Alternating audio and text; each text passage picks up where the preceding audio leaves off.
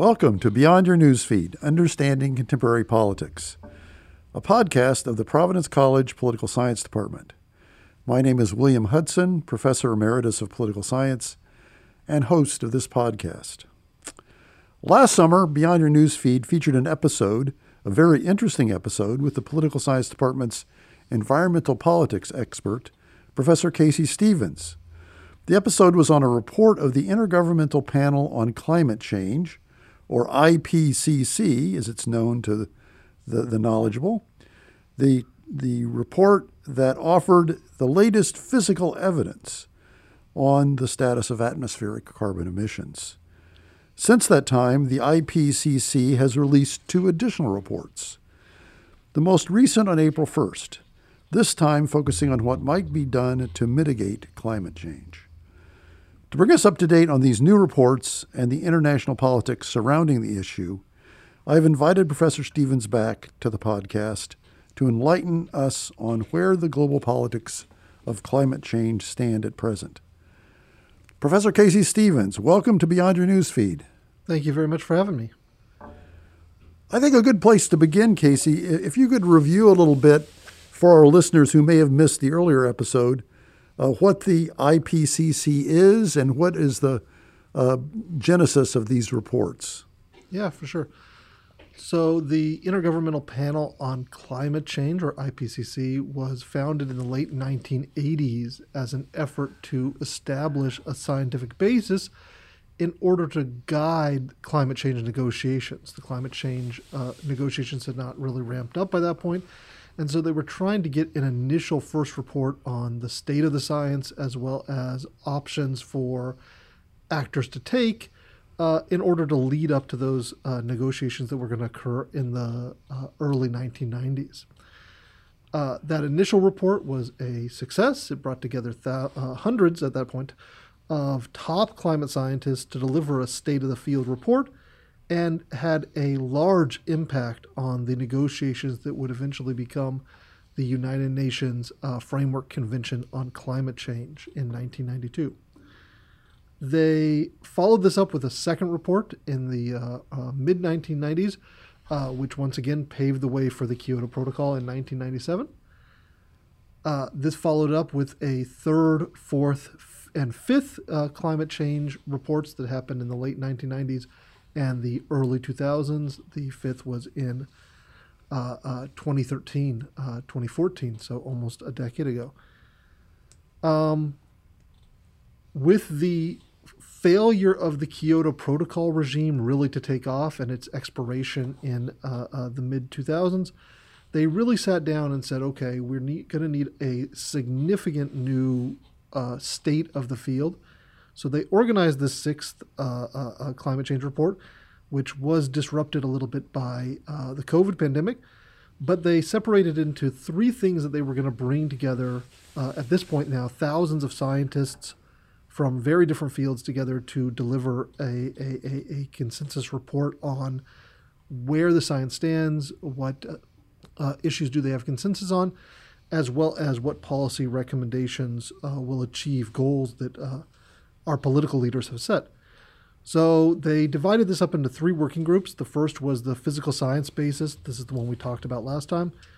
The big takeaway there is from the, the, the science on uh, uh, atmospheric chemistry and um, uh, physical science. Human caused warming is happening and is causing severe impacts already. And there was really a, a, a significant advancement over earlier reports in their ability to specifically target what impacts we're already seeing from the uh, uh, uh, one degree of warming that we've already seen uh, uh, up until this point. The second report was on adaptation, vulnerability, and impacts. And this was really looking at the impacts in a broader sense, trying to figure out okay, where is uh, the impact from climate change going to be felt? Where is it going to impact people? Where are the impacts not going to happen? what the big takeaway from that report was is that uh, systems are already being pushed beyond their adaptation point. So they're already uh, uh, suffering various consequences that they cannot adjust to. This is only going to increase as time goes on, the report found, and the most vulnerable people are going to feel the effects first. The most re- uh, recent working group, uh, uh, which, as you noted, uh, was released on April, uh, early April, focused on mitigation and mitigation politics. And this was exciting because this is where the, the political scientists really became a, a major part of the field. Not only there were uh, representatives from lots of different fields eco- economics, climate science, geography, etc but really focused on what are the current policies for climate change that have sort of been promised, which ones have already been implemented, what are they going to achieve, uh, and what more is going to be necessary in order to achieve uh, uh, uh the climate targets that we've set in the Paris Agreement of 1.5 degrees warming or additional sort of uh, uh, goals that we've sort of set. Okay, great. Thanks for that rundown. Um, can we back up and before we talk about the most recent report, the second one, which came out in February, right? Yeah. And, then, and that's the one that that dealt with impacts. That's how the climate change is impacting communities and how people's lives are being affected. Absolutely. Could you give us maybe some details from that report about what kinds of impacts that uh, the scientists were perceiving? Yeah, so they really did a, a excellent sort of um, uh, framework of viewing this as adaptation. And so looking at various uh, institutions, whether that be communities, whether that be uh, uh, organizations, whether that be supply chains, and looking at how much ability do they have to adapt to uh, both just physical warming as well as the secondary impacts of uh, flooding, drought, hurricanes, other climate disruptions and then trying to trace okay how much is, is sort of an available adaptation they can take without much cost? How much is going to be an adaptation that sort of gets beyond that? And how much is going to be the system sort of breaking down? And they found that there's already a number of systems mostly around the most vulnerable people so people in developing countries people in rural communities people in food insecure situations which are already sort of passing this point of adaptation uh, and, and, and, and having the impacts of climate change delivered quite significantly. Um, and yeah, the, so the impacts are already being felt. They're most uh, predominantly in, in developing countries and other uh, uh vulnerable uh, situations, but this is only going to increase as time goes on. And the, one of their big takeaways is that there's not an institution that they could identify that is going to be insulated from climate impacts. Right. So impact could be things like the increased, what seems to be the increased forest fires that we're seeing, which are clearly very disruptive to a lot of communities. And the like. Absolutely, and I mean it, it could be any one of a number of sort of impacts right. of this. And as we've all sort of uh, got accustomed to supply chain disruptions over the past year, it's a really good way to think about just the sort of adaptation that your system has when there's small changes as a result of forest fires, as a result of flooding, as a result of drought, um, or now as a result of, of, of, warfare, that can cause ripple effects throughout large parts of the economy. Uh, some people are going to be largely able to, to sort of change their procedures around that. Other people are not, and that's really what that report focused on. Oh, okay. All right, and so then the most recent one. Uh, so tell us a little more, about that. What are the key takeaways that we should pay attention to in this most re- most recent one? So it's a very large report, and and once again is written by people with very different disciplinary backgrounds and approaches to the question. And so, uh, probably of all three reports, this is the most wide ranging of, of, of topics and, and views. Uh, but what I found most important is really four big takeaways uh, first off, it delivered very clearly that the current policies adopted and the current promises made at Glasgow's climate summit, uh, as well as at other sort of climate uh, uh efforts, are insufficient to achieving a, a, a, world where we only see warming of 1.5 degrees Celsius. Yeah, the Glasgow summit was the summit just last October. Yeah, it's, it's part of the UN uh, uh, Framework Convention on Climate Change it's their most recent sort of uh, high profile uh, conference of the parties. Right, yeah. right. And, and uh, Greta Thunberg was there. That was probably, perhaps maybe unfortunately, some of the big news coming out of that conference was her her comment that it was blah blah blah blah. yeah. She was uh, taking the, the the people attending there to task for not doing more, right? Uh, at the negotiations, even a lot of the people that were very active and somewhat satisfied with the progress that they made, and they did make some points of progress we can talk about, uh, really did feel like it let a lot of issues down. Going into even the last like uh, hour of the conference, they had an agreement by countries, uh, all members, on a phase out of coal power, where they said we are going to get rid of coal power generation. Uh, and literally at the last minute, China and India came in and said, well, we don't want phase out, we want phase down to be the uh, uh, term. And so people that had worked for years on, on getting a particular fossil fuel listed as something that needed to be replaced uh, suddenly got a cold shower sort of dumped on their head in the last yeah. minute. Yeah.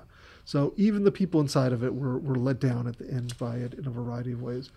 Uh, but like most of these meetings, it achieved some things and left a lot of stuff uh, uh, unfulfilled. So uh, I'm not sure I'd say blah, blah, blah, blah, but uh, uh, some significant problems need to still be dealt with. Right.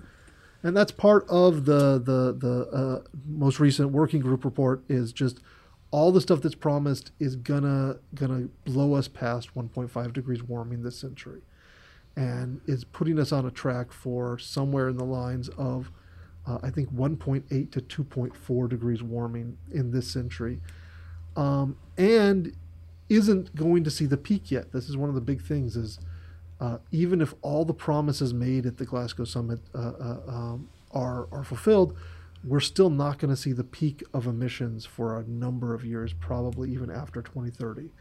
Uh, which means that not only are we going to see additional warming this century, but also additional warming after that.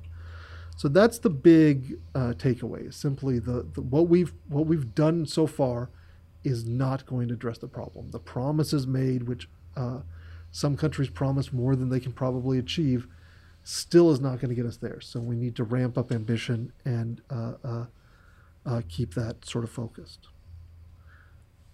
The second takeaway that I took from the report is really this focus on re- reaching the inflection point we need to be able to clearly see when uh, uh, emissions, both of carbon as well as methane and other greenhouse gases, is going to reach its peak. So we can start trending that arrow downwards. And the report was quite uh, uh, uh, uh persistent that we have not reached that inflection point, and none of the, the sort of difference, none of the promises that have been made are going to get us to that point anytime before 2050. Um, and the physical science basis, once again, is that we need to reach that as soon as possible and, and probably before 2030 in order to have a chance at a 1.5 degree world. And so the report estimated that if we do nothing, we're looking at about a 3.2 degree warming by 2100. Um, and once again, that's that's the difference between about six degrees Fahrenheit. So that's not a, a, a small temperature shift. Uh, that's a, a, a large uh, shift. Um, some of the less dire sort of uh, findings are that um, we're likely to see compound hazards as co- climate impacts stress natural and political systems around the world.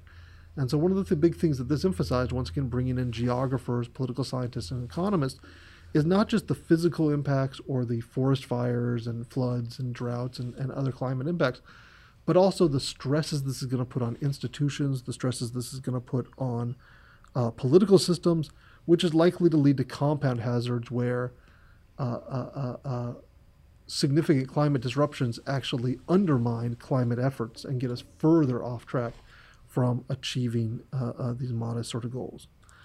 But finally, the, the sort of positive thing that's in this report is climate resilient adaptation, is what they call it, is possible. It's possible at multiple scales. So you can do it in local areas, you can do it at a, a city level, you can do it at a country level, where you really emphasize adaptation that's aiming for climate resilience. It's possible and it's already showing positive results and looks like it has the ability to scale very widely to different uh, uh, environments, different uh, economic uh, uh, situations, and to different levels of, of sort of action. And what would be some examples of these kinds of adaptations? So they, they list a whole host of them, and I mean it's it's in one chapter. It's largely just a list of these climate resilient adaptations that are possible. Uh, but there's a whole host of them. Uh, uh, one of the more popular ones right now is uh, climate victory gardens. Uh, this is a movement that's taking off because it's uh, starting to be summer and people are starting to think about garden, but actually taking it really seriously of a, a, a, a garden that doesn't just aim to provide you food, doesn't just aim to, to sort of uh, provide beauty in, in, in, lots of cases, but aims to be a integrated part of climate efforts. So you emphasize pollinators, you you emphasize certain species that can uh, do a variety of different things, and you try to avoid pesticides and other forms of uh, uh, uh control, which has a climate in, impact. At larger levels, it means uh, sort of building uh, mass transportation systems that not only are able to move people, but also, once again, able to deal with disruptions, able to deal with severe sort of shocks to the system, and still uh, uh, sort of provide that effectively. And then at the national economy level, it's making economies that are not going to see significant uh, uh, disruption as a result of, of, a variety of climate impacts, but is going to be able to sort of maintain uh, the, the well being of all people, even in, in, in uh, interrupted situations. So, does the report talk about progress towards uh, bringing on renewable energy. Uh, what's what's its conclusions about? Uh, how are we doing in terms of using solar energy or uh, wind power and the like? Yeah, so it does a lot of, of, of, focus on renewable energy, how that's going, how that's been adopted. And of course, that's one of the major parts of most countries' climate pledges in uh, uh, uh, uh, the Glasgow Summit and other things, is increasing their renewable energy mix. Uh, the report finds, and I, I uh, this is supported by multiple other sources, and, and, and once again, they rely upon other sources. They don't do their own data analysis. They, they collect what, what is sort of widely known. is the renewable prices are continuing to decline and, and going down to, to really record levels. Um, so, for example, onshore wind is currently the cheapest source of energy that's available. The median price of that across multiple countries is about $50 per megawatt hour. Uh, natural gas is $71, coal is $88. Um, and this is something we've seen across different renewable sort of forms. And so renewable prices are, are decreasing and, and, and uh, uh, um, uh, having a significant impact across various other levels. Uh, it really comes down to how to expand that and make that a larger share of countries' energy profiles. And so, uh, uh, multiple reports have sort of uh, centered around it is absolutely feasible with current technology, absolutely feasible with current infrastructure to reach two thirds renewable for electro- electricity power generation by 2030. So two thirds of all power could come from renewable energies without any new technological breakthroughs, without any large infrastructure sort of investments. Uh, but it is going to require one trillion globally, really, to, to sort of push the, the, the effort there. Um, and that's that's one trillion. It's spread across all countries of the world, uh, but it's largely making sure that countries don't build the coal infrastructure in the first place, don't build the, the natural gas infrastructure in the first place, because once you build that infrastructure, it becomes much harder to transition right. away than it does to just simply build renewables in the first place. Right, but that's a big problem, isn't it, Professor Stevens? Uh, there, there's kind of a, uh, uh, a tendency uh, to sort of continue on doing what people have done in the past, and that involves, you know, upgrading uh, the traditional uh, energy infrastructure. I've noticed in my own neighborhood recently the the natural gas utility has gone around and put in all new uh, uh, gas lines, you know, under the street, and and as they were doing that, all I could think was, uh, this looks like an investment that really shouldn't be happening. That we should be investing in renewables instead of upgrading all these pipes. So how do we navigate that switch to get, uh, or more broadly, uh, this one trillion dollars? Uh, that's needed to create the infrastructure and the and the expansion of things like wind power or solar power, uh, that trillion dollars could come instead of investing in drilling new oil wells. But we have all the infrastructure for going out and drilling new oil wells. Uh, that's sort of the, the inertia would lead us to do more of that. How do we stop that? I mean, stop the investments in fossil fuels and redirect that investment into these renewables. Yeah, absolutely. And, and, and because we're political scientists, of course, it's not just the, the infrastructure that gets this inertia, but it's also the, the power uh, and, and who gets the benefits and who then wants to retain those benefits in a variety of ways. Um, once again, the, this, this is a different question depending upon what part of the world you're sort of looking at. So, in developing countries, it's largely about uh, uh, uh, providing them with the the capital and the, the funding and the the, the uh, loss sort of payments uh, to allow them to p- choose renewable energy infrastructure in the first place. Um, and and that's not easy because there's a lot of um, interest in, in, in, sort of uh, uh, fossil fuel energy. There's a lot of infrastructure that's not possible to build in, in those particular contexts. And so, how do you do that in developing countries is a different question than how you do it in the United States, Western Europe, Japan, and stuff like that. Uh, in those countries, what you really need to do is you really need to to focus on uh, spending funds which emphasize climate resilience once again.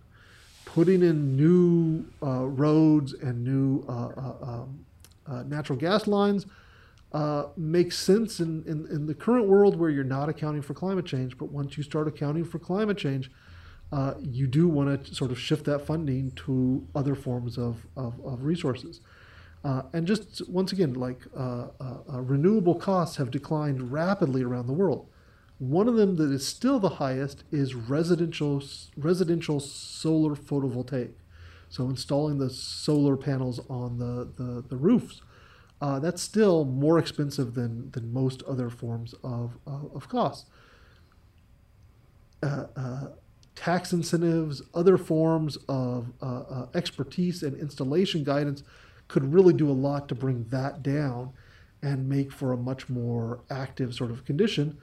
Uh, but the, the, the, problem there is that the utilities don't really want that because uh, then people will get off the grid, which they, they need to maintain the grid and maintain the rents that they're sort of collecting. And so it's it's partially about getting the, the right resources, but it's also partially then about the political question of how you how you change who's sort of uh, getting the benefits from the situation, and that's of course much more uh, challenging, as we both know. Yeah, and the fossil fuel industry is there uh, essentially uh, pushing the more traditional route instead of the investment in renewables and yeah and i mean we see this today the the report came out in the wall street journal about what uh, manchin is sort of asking from the biden administration uh, in order for him to agree to a climate legislation. And, and the agreement is essentially expanding fossil fuel infrastructure. So, uh, expanding drilling, expanding um, uh, export permits for uh, natural gas so that natural gas can flow more uh, quickly uh, to, for, to, to other markets. And, and once again, this is something that uh, may appear necessary because of the Ukraine situation. It may appear easy politically, uh, but it's setting up that infrastructure that's really going to make 2030 a difficult year to get that inflection point down uh, and, and, and really going to have significant long term consequences. Right. And, and in fact, it's really providing us more expensive energy because the energy that's going to result from that investment is going to cost more. Uh, the opponents of renewables often raise talk about the economic cost of renewables, but you're saying, given the way that the cost of those renewable sources are plummeting, uh, it's really economically advantageous to invest in renewables rather than fossil fuels. But the fossil fuel industry, protecting its own interest, is in fact uh, promoting investments in the more expensive energy.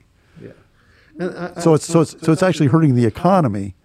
That it's, it's hurting the economic, the standard of living of Americans. Uh, that uh,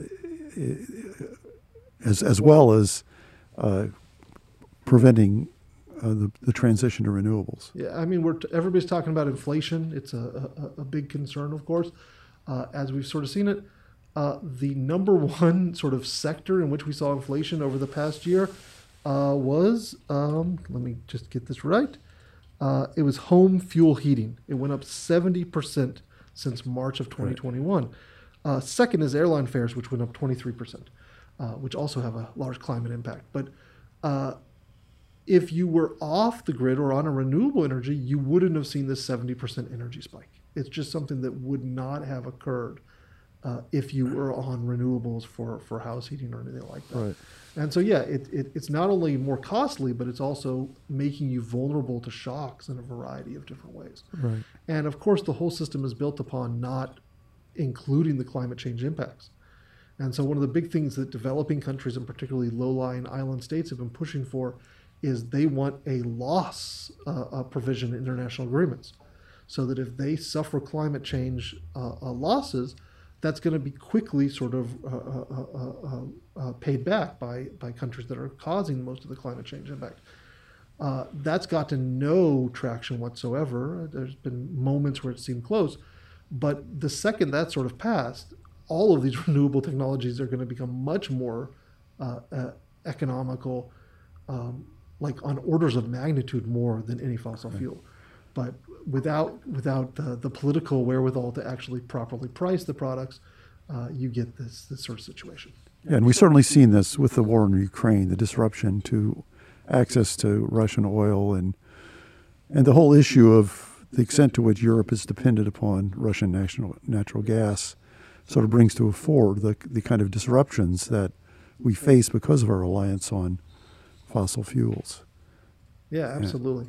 And uh, if if Europe were further along with renewables, the the impact would be slighter. So there's a there's a geostrategic element here as well. Uh, Absolutely, and this is something that Europe's really emphasized in the uh, response to the Ukraine invasion. Uh, you've got in, uh, uh, uh, infrastructure projects that were planned for and even quite far along that have been scrapped because they would have kept the country on uh, uh, uh, Russia's energy uh, dependence. And so you have a small country like Bulgaria, which gets almost 100% of their energy from Russia. And they've started significant uh, efforts to halt uh, expansion of fossil fuel industries and really shift quite rapidly to renewable energies. Uh, uh, you have Germany that's taken some significant steps this way. Denmark has taken significant steps this way in the past couple months uh, in a variety of issues. Uh, the European Union itself has decided that they're going to emphasize that green legislation is a security issue. So they're going to really ramp up the sort of understanding of this as a security issue. Uh, that's that's that's going to offer some avenues for politically expedient action, but it's also got some some problems. Uh, first off, it's got a short time frame. If the Ukraine situation fades in the background, the impetus might also fade away for some of the significant action. And secondly, it might ensure that we focus on the wrong mix. So we might focus on very narrow things that serve our geostrategic purpose, but not, might not serve the climatic uh, sort of impact. And uh, uh, uh, the, the expert on this sort of trade off is, of course, Dr. Riofrancos, who really does emphasize that efforts to sort of engage in geostrategic competition by onshoring lithium and rare earth metal processing in the United States to hedge against China's dominance of the industry um, is not going to lead necessarily to sustainable practices long term, and definitely not going to lead to uh, uh, sort of just outcomes that actually produce uh, uh, um, uh, equitable situations out of climate disruption. one other example that comes to me in, in terms of uh, uh, dealing with Europe's dependence upon Russian natural gas, uh, there's been a lot of talk about in the short term uh, replacing that with LNG terminals in Europe so that they could import natural gas from well the United States, which could you know ship it across the ocean in LNG containers. Uh, but but that could be really wrong-headed, in that again you're investing in, in new infrastructure that's going to keep us, in fact, dependent upon fossil fuel when that in, a better approach might be investing more of that in, in say, offshore wind that would replace the Russian oil. Yeah. Uh, yeah, and I mean, this is what Manchin's asking from the Biden administration is really to create a uh, North Atlantic uh, LNG uh, sort of corridor. Yeah. And so he's asking them to, to essentially create like a uh, most favored nation status with all NATO members to, to allow them to quickly get uh, uh, LNG from the United States. of course, West Virginia is a large producer of LNG directly sort of into it as well as the, the sort of infrastructure. Uh, there's the there's not a lot of enthusiasm for that in Europe long term. They don't want to just change dependence upon Russia to dependence upon the United States. Um, and so there at least right now the, the discussion appears to be largely focused on renewables and, and, and maintaining that sort of uh, emphasis uh, but once again, if you're taking a security focus to the problem uh, solely, that becomes much more reasonable in the, the medium and long term to just shift who you're sort of dependent upon for your resources uh, without, which, which, which uh, has significant costs. Right. Uh, I'd like to talk a little bit about nuclear power because one of the things I've read recently is that uh, Germany, a number of years ago, uh, opted to phase out its nuclear power plants. And I'm, I'm not sure whether or not that's complete yet or they're on their way to, and that was seen as environmentally friendly. There's been a lot of discussion in the press that maybe that was a wrong headed move.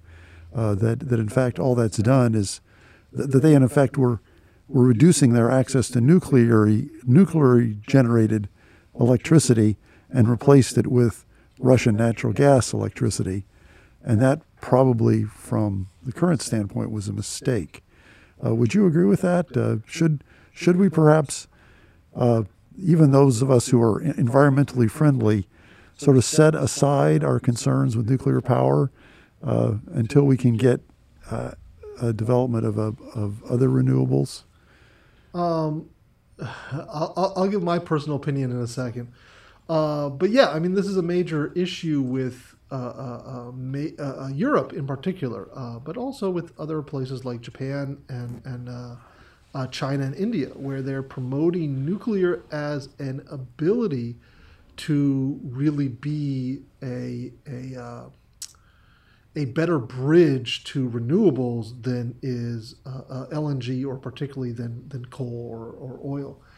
Um, and so, developing world, and particularly the Middle East, has really uh, made nuclear power a major part of their energy mix going forward. In Europe, we got the divergent uh, sort of responses to Fukushima in 2011, with Germany deciding they were going to get off of nuclear power entirely, and France deciding they were going to really uh, uh, uh, commit to nuclear power. Um, and so, even the, the, the recent election, like it, on energy issues, it was it was virtually the same. Uh, the only that's a French election you're talking. The, the French election, yeah. Right. Uh, Macron uh, uh said he was going to do uh, nuclear and wind, and Le Pen said she was just going to do nuclear. But uh, there, there, there, was a, a, a, agreement on the importance of nuclear power going sort of forward there. Um, and, and and many people think that France is making the mistake there. They're they're investing in in, in uh, efforts that are not going to achieve their climate goals, and they they've uh, of all of Europe they've fallen almost the most behind of their their initial Paris sort of obligations. Right. Uh, as they are hoping that nuclear is going to be the, the sort of savior that's going right. to finally get yeah. them off, and they haven't seen the results from that yet. Yeah, but there's a distinction between investing in new nuclear power plants as opposed to shutting down the existing plants. Yeah. And it seems to me that uh, perhaps the speed with which we shut down existing plants ought to be perhaps delayed until this renewable infrastructure is in place, uh, rather than rather than having to replace those nuclear plants with fossil fuel generated electricity. Sure. Uh, I know uh, recently Bill McKibben had a article in the New Yorker in which uh, he he reversed himself. He had been a big advocate of of shutting down nuclear plants, and he said in the article uh, he now believes that's a mistake. That we should we should maintain existing nuclear infrastructure, though he's not advocating building new nuclear infrastructure, Sure. but just maintain what's existing uh, and phase those out at, at a point in the future when when in fact you don't have to replace that power with fossil fuels. Uh, yeah, I mean, uh, that seems to be where the consensus position is at this point. The German Greens uh, have for decades had a zero nuclear position. And so they're somewhat the sort of aberrant movement here that has taken this position and has largely pushed it consistently across the board. Um, most other countries in Europe are sort of adopting this approach of maintaining the existing ones, some expansion, and I mean France expanded last year. Um, uh, well, they, they they they broke ground on the new expansion last year, um, and and and sort of uh, uh, proceeding from that uh, uh, point. My position uh, uh, uh, on, on on these various costs uh, is similar to Bill McKibben. It was formally against it, but now sort of saying that, that you sort of need these to to be maintained. Uh, having said that, I think that national contexts really do play a key role in deciding this, and so if you have a good nuclear infrastructure and feel secure with it uh, uh, for various impacts that could occur, uh, that's fine. If your national climate simply is not conducive to maintaining nuclear power, uh, then then you can transition a little more quickly. Um, but uh, uh, uh, the real cost will be if money that could go for renewable sort of transition goes to nuclear and renewables. That would uh, water down the transition that needs to occur. Right.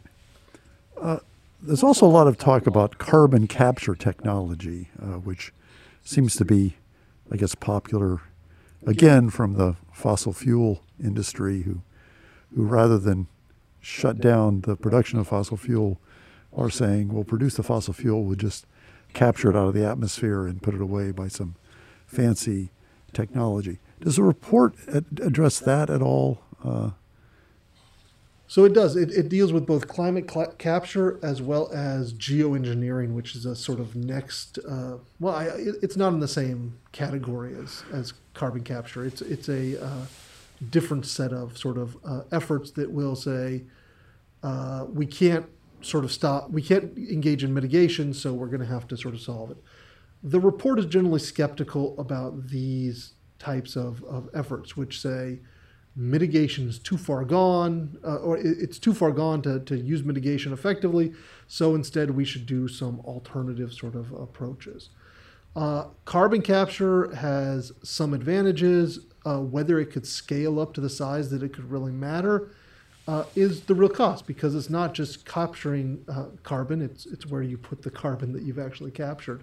Uh, and there's all sorts of ideas about trapping it under um, uh, the seabed or, or, or uh, um, creating caves that just sort of keep our carbon.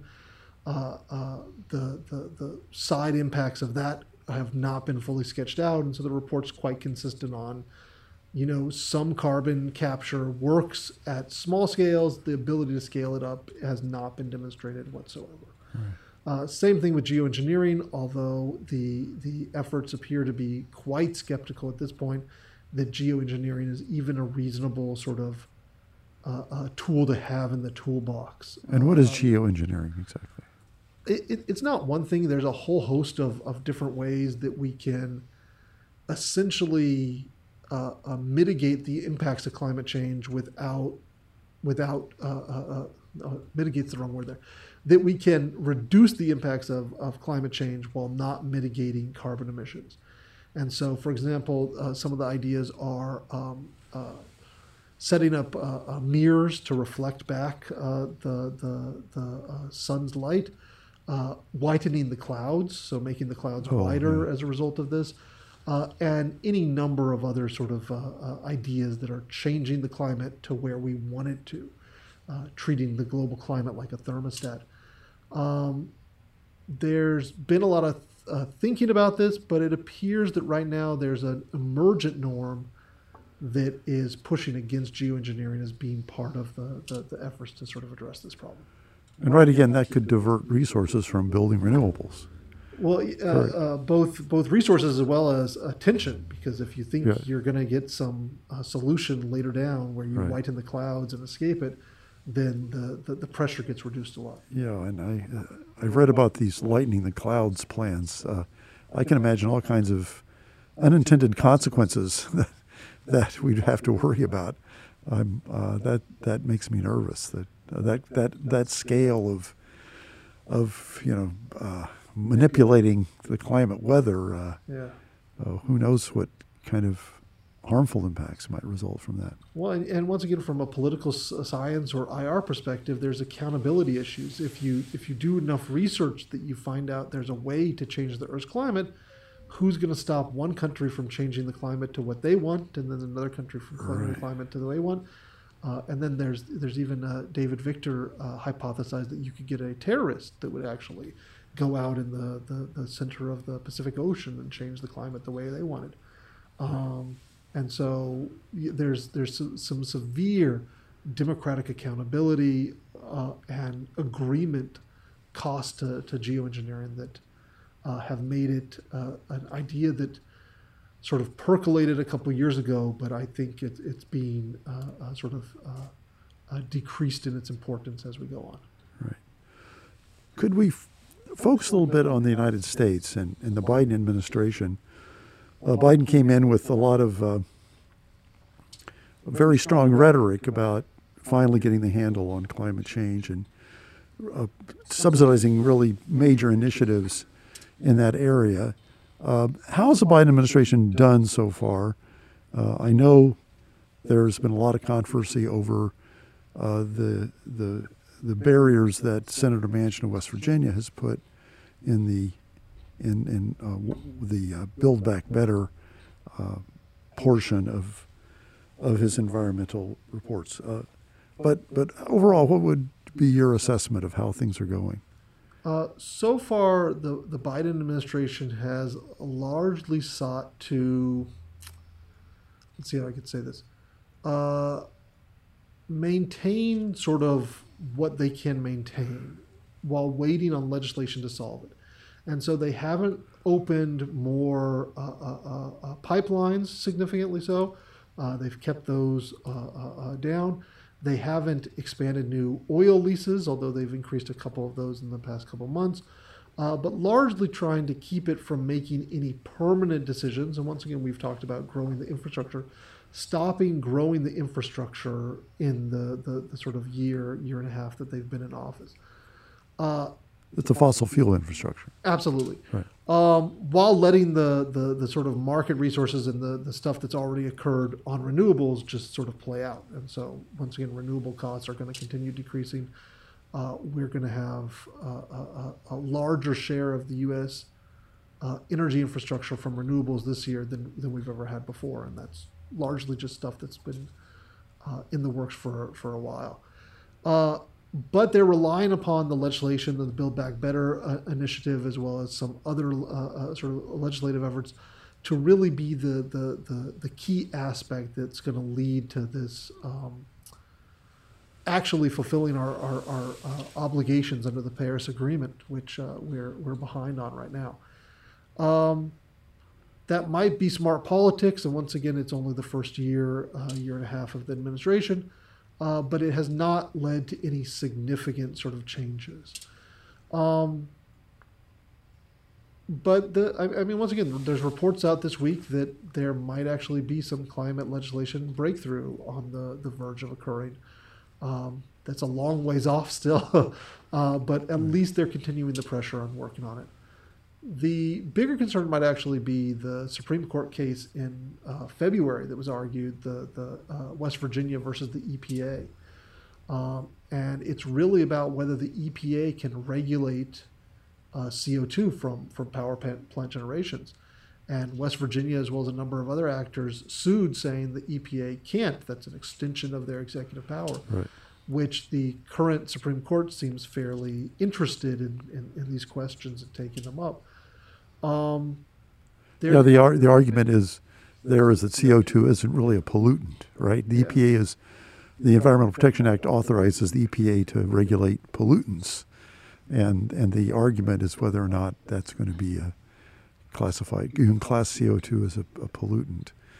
Yeah. Which I I mean, it's, it's what we breathe out, so it'd be Yeah. difficult to classify it as a Right. pollutant So- in all instances. But yeah, Yeah, though, though it depends on, you know, how broadly you conceptualize the idea of pollution, right? sure, sure, sure. Uh, uh, and I can see some of our current justices running to their dictionaries, as they're wont to do, and uh, and uh, and that's really uh, well. Don't get me started on the Supreme Court and this legalistic approach to these issues that yeah. is probably not very constructive. There are some interesting parts about this case that might complicate it from being a very simple ideological sort of reading of the text. Uh, first off, is that most of the utilities actually supported the EPA. They Right. actually came out and said, "We want we want this to be regulated. We want it to be stable. We want to know what's going to happen. We don't want it to just change every administration uh, uh, uh, uh, widely. That doesn't allow us to plan. That doesn't allow us to to, to organize. That doesn't allow us to make money." Uh, and the second thing is that Justice Kavanaugh actually took a, a a different approach than he's taken in some of these other cases, where he really focused on the question of whether Congress had rejected the action that the federal agency eventually took, the EPA. And so his questioning was really about whether Congress had merely not taken action or had specifically rejected this, which might mean there is some room there for uh, uh, uh, uh, the EPA's ability to regulate uh, to be maintained in this particular situation.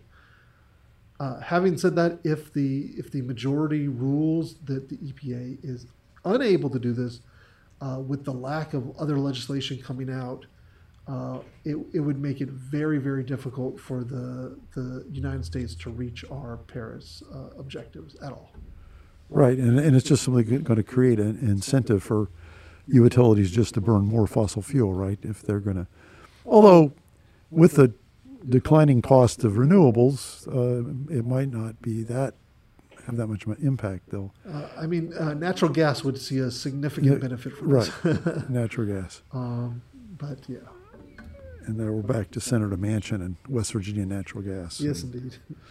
There we go. So, uh, just uh, very, you know, very briefly, there are also envir- environmental impacts from switching to renewables.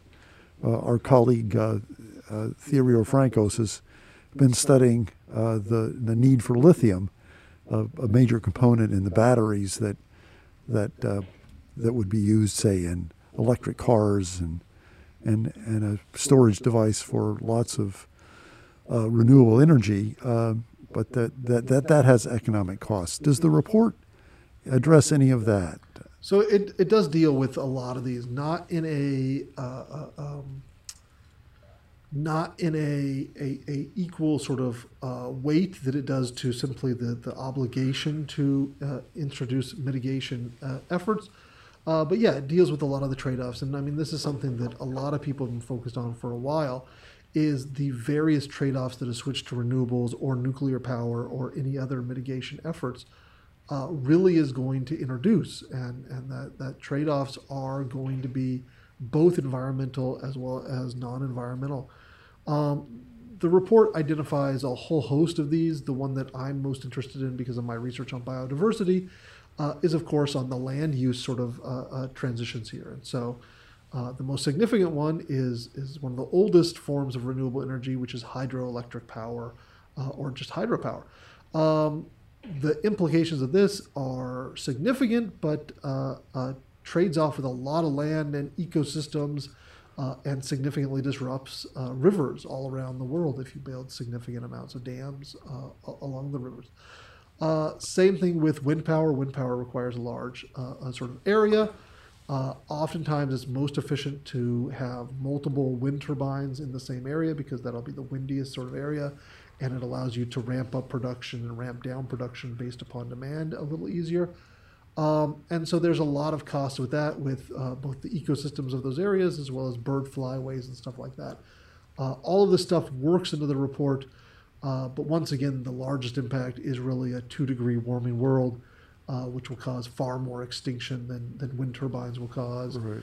Uh, and, and the disruption on rivers is going to be more significant from a two degree warming world than it will be from the dams. And so balancing those trade offs um, is, is a large part of the report. Yeah, that, but again, that's an interesting problem from a political perspective. That that you can argue that, well, wind turbines are going to result in a certain number of birds being killed, crashing into the the whirling wind turbines, but that in fact, uh, more warming is going to kill more birds than those wind turbines are. The political problem is, you know, a bird lying dead on the ground under a wind turbine is a is a very good anecdote to generate a lot of of concern and opposition, and uh, and we have to deal with a lot of that in this area, right? That that there are the, these these these uh, very uh, dramatic anecdotes that that politically can get in the way of making the kind of important policy decisions that need to be made. Yeah, and absolutely that's true when you start thinking about NIMBYism, which is uh, not in my backyard sort Right. of things. Um, there, there's a lot of great places for wind power that simply won't get wind turbines because people don't want them in their in their backyard. They don't want them in their their, their area. They don't want to see wind turbines uh, for a whole host of reasons. Um, and as soon as you start getting some of these trade-offs that that uh, uh, uh, cause bird falls or, or other issues like that, uh, the local communities oftentimes get very upset because they appreciate the songbirds, they appreciate the, the, the sort of situation there, and don't like seeing them right there in, in front of them. Right. Um, and so, yeah, it's this this uh, complex politics of of, of NIMBYism uh, on a, a, a much larger scale than we've probably seen before. Yeah. Okay. Uh, any final thoughts on the impact of the war in Ukraine? We've mentioned it already. Um anything uh, that you'd want to add to how the war is going to, in fact, impact all of this? Uh, Um, I, I, I mean, the impacts are going to be tremendous. Once again, fuel oil uh, heating increase of 70% in the United States is only the tip of the iceberg where you're going to see fuel increases uh, in the developing world that are going to be very, very significant and really disrupt their entire economies. And so you're going to see some some very uh, uh, uh, unstable and dangerous situations around the world as a result of this sort of uh, situation. The second thing you're going to get is you are going to get social movements that are recommitted to uh, uh, um, the, the the green movement as a result of this. So you are going to get these movements that are going to take this moment and really push for green objectives. Um, I think they're going to be very successful in some cases. Uh, Germany looks like it's going to be a very, very successful movement uh, to really cause the country to, to transition. Uh, it's going to be less successful in other contexts. It's going to be a, a, a more restrained sort of political uh, uh, uh, outcome. And I unfortunately think that's where the United States is likely to be, um, where we're going to get an emphasis on natural gas as opposed to decarbonization. Um, but then on the sort of geopolitical level, uh, you are going to see Europe really coming together on a, a significant decarbonization effort. Um, it looks like the United King- Kingdom is going to play an active role in that, even though, of course, they've left the, the European Union uh, trade bloc. Uh, and if you get uh, Germany, France, and the other large economies of the, the area on board, uh, you could see Europe uh, uh, hit reach its inflection point by 2025, uh, and maybe even by 2030, very clearly on a downward trajectory. That would be significant. It would be absolutely a good sort of path forward for other countries to sort of follow. Uh, the co- yeah, go ahead. and it strikes me that might even have an impact on American politics. That is, if the Europeans can demonstrate the economic benefits of this transition, and as, and as we've said before, if renewables are actually cheaper, it really makes more economic sense to invest in renewables. If, if Europeans can, can demonstrate that, hey, this really helps our standard of living uh, to do this, uh, people in the States might notice that. Yeah, and, and, and we were talking about anecdotes earlier. There's a lot of anecdotes coming out of Europe. Uh, United Kingdom went a whole month without coal power uh, last year. Um, that's a significant transition. right. That, that, that's big. Yeah, it's about, Um, think about the history of England, you know, Yeah. the, the, the coal mines, you know, of England. And Ah, yeah, I mean, uh, being up in Glasgow, I, I, I think really made that point quite clear Yeah. of, of the history of the situation. Uh, Poland uh, has long been a stalwart on coal power. It looks like they're doing a significant transition away. Right. Um, so yeah, you're going to get a really, really big uh, uh, transition, and once again, it, it's going to be both a demonstration effect for the United States, but also it's going to just further sort of change the economies, and so the the economics of the situation are going to uh, continue changing. Uh, one of the side agreements in Glasgow was by uh, um, uh, car manufacturers to commit to all electric vehicle uh, uh, fleets uh, by 2040, and and a lot of the European brands joined this. Volvo was part of it. Mercedes Benz Yeah. was part of it. Uh, the surprising one, I think, for a lot of people was Ford, and Ford came along precisely because they were wanting to take part in this new economic sector that that uh, the Europeans will seem to be dominating. and, and they want to market Ford trucks in Europe, right? absolutely, Right, absolutely. so, yeah, that's that's very interesting. Well, uh, great, uh, Professor Stevens. You certainly enlightened us, I think, about these reports. Uh, any final thoughts before we wind things up here? Uh, yeah, and, and this is going to be a somber note, uh, but that's all right. Um, uh, a, a couple days ago, somebody went to the Supreme Court building and uh, uh, uh, uh, engaged in self-immolation as a protest technique.